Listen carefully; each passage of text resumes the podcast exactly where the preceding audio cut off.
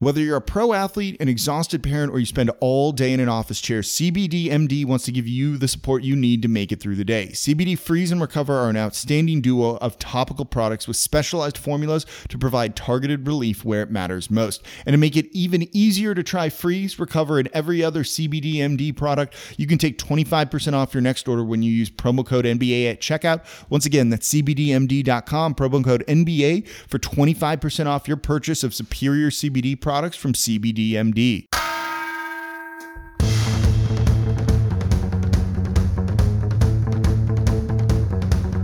You are Locked On Pelicans, your daily New Orleans Pelicans podcast, part of the Locked On Podcast Network. Your team every day.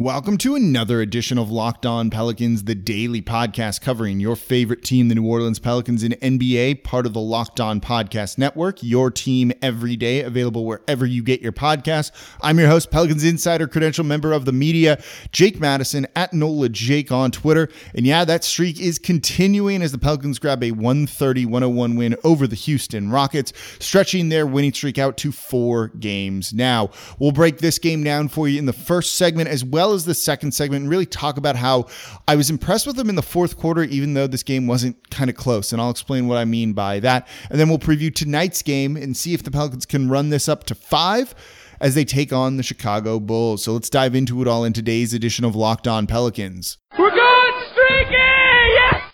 To the tune of four in a row as the Pelicans beat the Houston Rockets. This was an interesting game and let's get the ref part out of the way because the ref sucked in this. Like just absolutely sucked right? Like there's there's there's no other way to say this.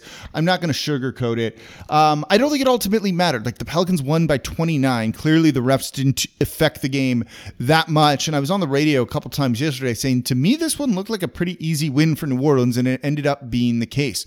If you contain john wall something the team didn't do in the first half but did in the second half you limit eric gordon. Like who else was going to beat you on this this Rockets team. Since they lost Christian Wood, they've been in a bit of a tailspin and struggling, and there's just no one else there right now, um, especially with Victor Oladipo out in this game. That was really kind of a worry, which is great. New Orleans needed something like this.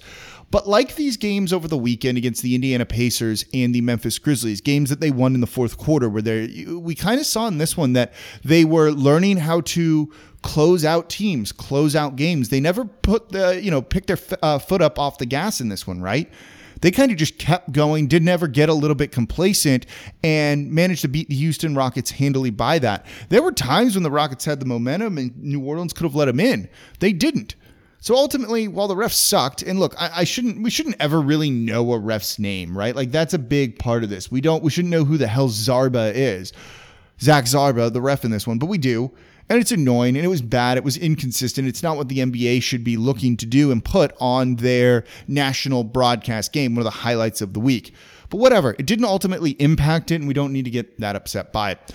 This game, though, belonged to Zion Williamson. Even though he was dealing with foul trouble in this one, picking up two fouls within the first two and a half minutes, picking up his third foul as well in the first half, and having to sit for a chunk of it, he made his presence felt. Seven assists in this one for the big man, and that's a big number for him, obviously.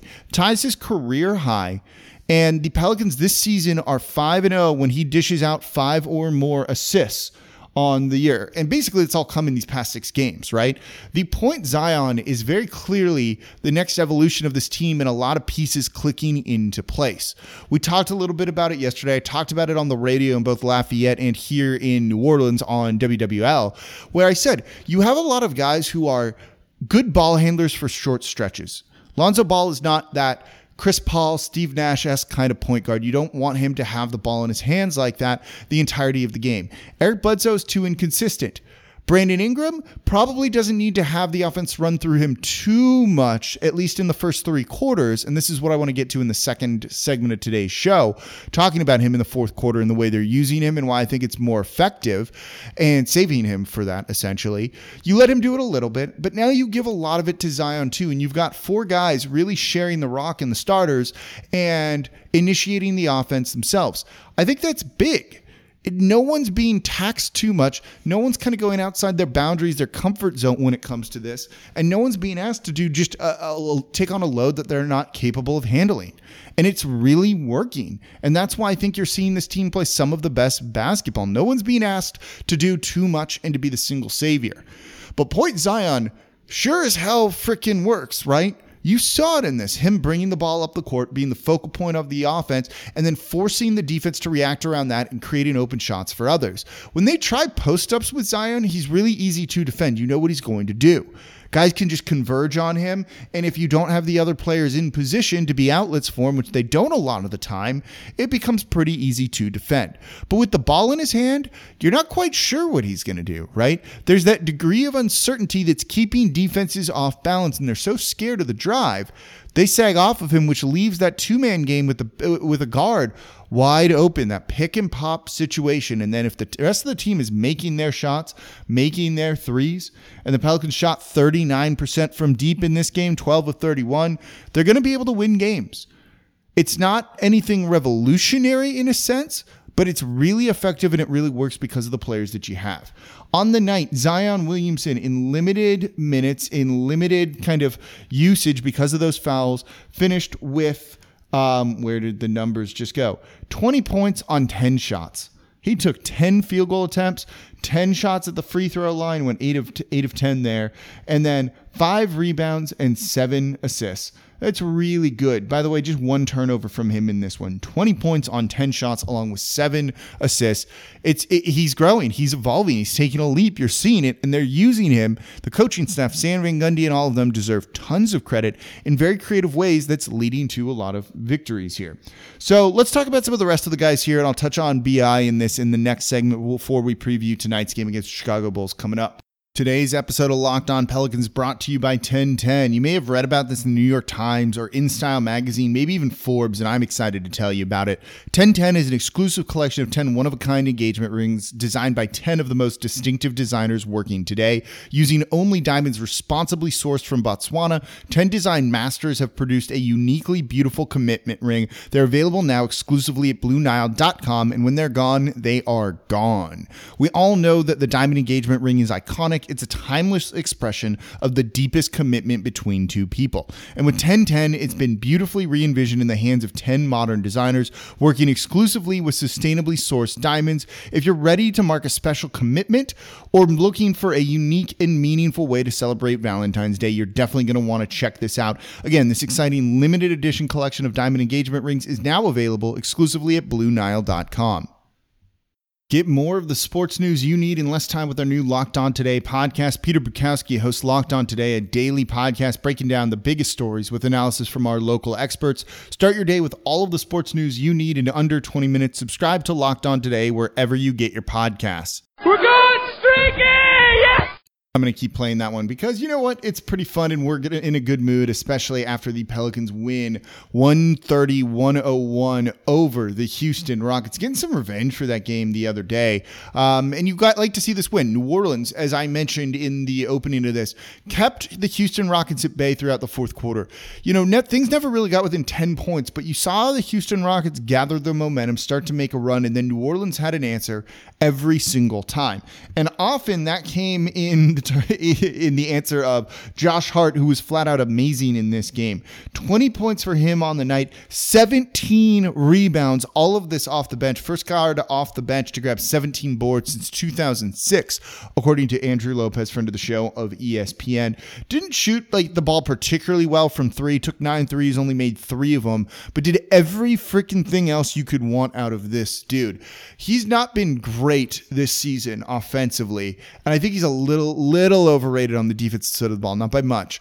And this was a game where, you know what, those kind of key plays, those hustle plays that he can just do that no one else on this Pelicans team can, probably means you got to pay the dude this offseason and bring him back next year because he just adds so much value with all of that dirty work kind of stuff. 17 boards is no freaking joke for any player, let alone a guard, a wing, in the sense that Josh Hart is. Tremendous performance from him on the night. You got co- competent play off the bench from Willy Hernangomez, 14 points, 10 boards. One of his better performances I've thought as a as a Pelican so far.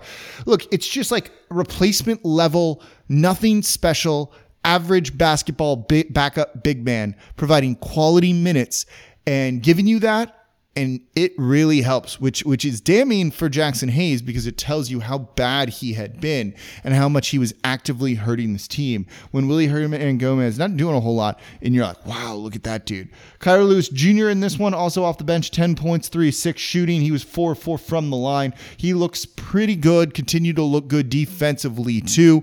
Um, even making a play on Eric Gordon, or I forget who it was, and not Eric Gordon, and drew the charge that got overturned, but a good hustle play from him.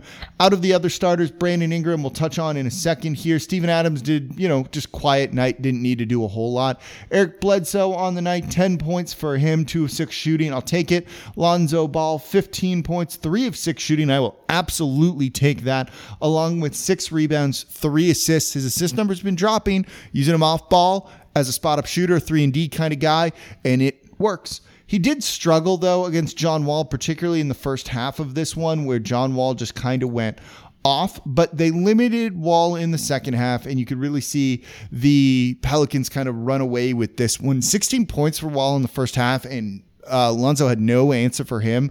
Which, look, as a basketball guy, I really like seeing John Wall play particularly well. That's been very cool. Um, after all of the injuries and everything he's dealt with, only nine points for him in the second half. I'll take that.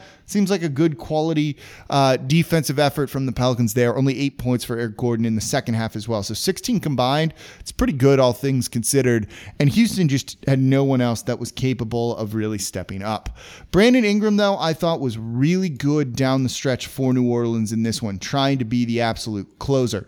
In the fourth quarter, he played five minutes four of four from the field, including making a three, nine total points. That's the type of performance you want to see out of him.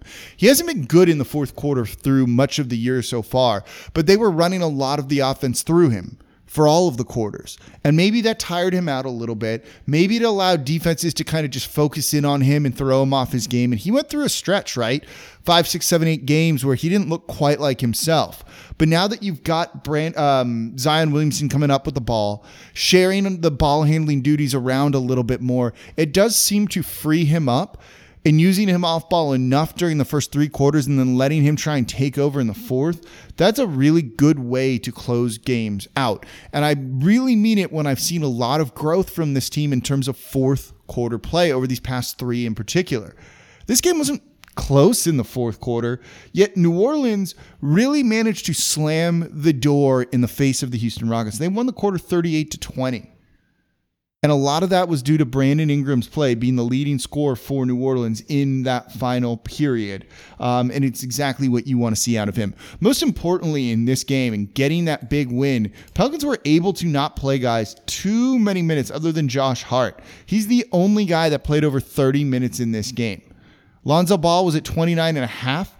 Zion Williamson played almost 21 minutes. Brandon Ingram, 28 minutes. Playing on a back to back where you're going to get on a plane, go to um, Chicago, which they're probably on the plane right now as I record this, being able to get these dudes some rest in anticipation of the back to back, that's a really important move.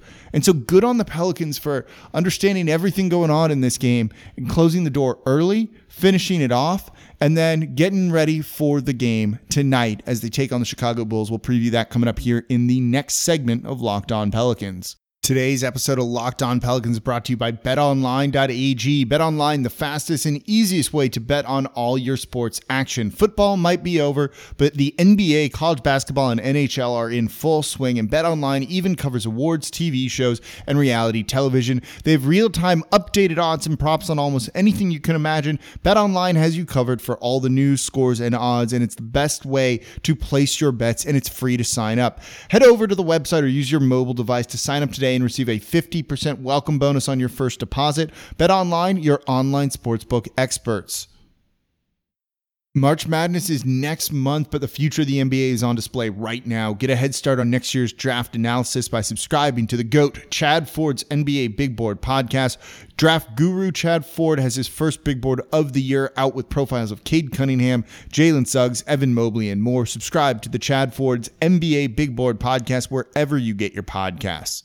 So it's a game day for your New Orleans Pelicans. They take on the Chicago Bulls tonight on the road. Again, this is a w- relatively well rested Pelicans team, given that they didn't play anyone really over 30 minutes other than Josh Hart in last night's game. And the Chicago Bulls are reeling a little bit. They're two and six in their last eight, and they're dealing with an absolute ton of injuries right now. Lauri Markkanen is out for a couple of weeks. Um, Wendell Carter is out for them as well, and Otto Porter Jr. is listed as questionable last I checked for this game, and he didn't play in their last game on Monday. This is uh, rough for them. Those are some of the key guys to this team, but this game could be pretty similar to the one the Pelicans just played against the Houston Rockets. Good guard play can elevate this Chicago Bulls team. They're led by Zach LaVine, over 27 points per game, five rebounds, five assists. He's shooting 41% from deep. If you can slow him down and the Pelicans Pelicans are going to need to do a better job than they did against John Wall. You could potentially cruise to that. Coby White is also there alongside him in the backcourt, averaging 15 points per game, five assists, five rebounds. He's shooting pretty well as well, 35% from deep. I don't know. That's kind of it. If Otto Porter doesn't play in this one, that definitely limits them a little bit. And after that, it's guys like Thad Young and Patrick Williams you need to worry about. One of them being a rookie. I don't know how much he's going to be able to impact this game. They do a good job of trying to get inside and score, and this is where Steven Adams and the Pelicans defense is really going to need to come into play. They take a lot at times of high percentage looks one of the better shooting teams in the league. You're going to need to try and limit that. And if you do, I don't know if they're going to have enough offense to really keep up with New Orleans in this one in what the Pelicans have been able to do. They're not great. You know, they're they're in the bottom third when it comes to defense. They're right at like 18th when it comes to offense. Not particularly great, but not abjectly bad either. But they turn the ball over a lot offensively. And if you get it where Lonzo Ball is playing maybe a little bit more off ball, getting his hands in the passing passing lanes and creating havoc and turnovers.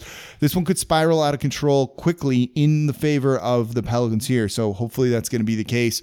I don't know. You know, I'm not going to count them out in this one. Back to backs are tough. We've seen road games be even tougher.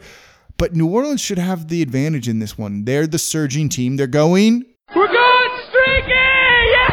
Needed an excuse to use that one more time. Um, so you know they're they're the team that's looking for their fifth win, and the Bulls are just trying to kind of get off of their skid and likely to continue onto the skid. They also foul a lot, meaning New Orleans should be able to get to the line too. I don't know. I see a Pelicans victory in this one, and I'm feeling pretty good about their chances. So hopefully that'll be the case, and the Pelicans get their fifth win tonight as they take on the Chicago Bulls.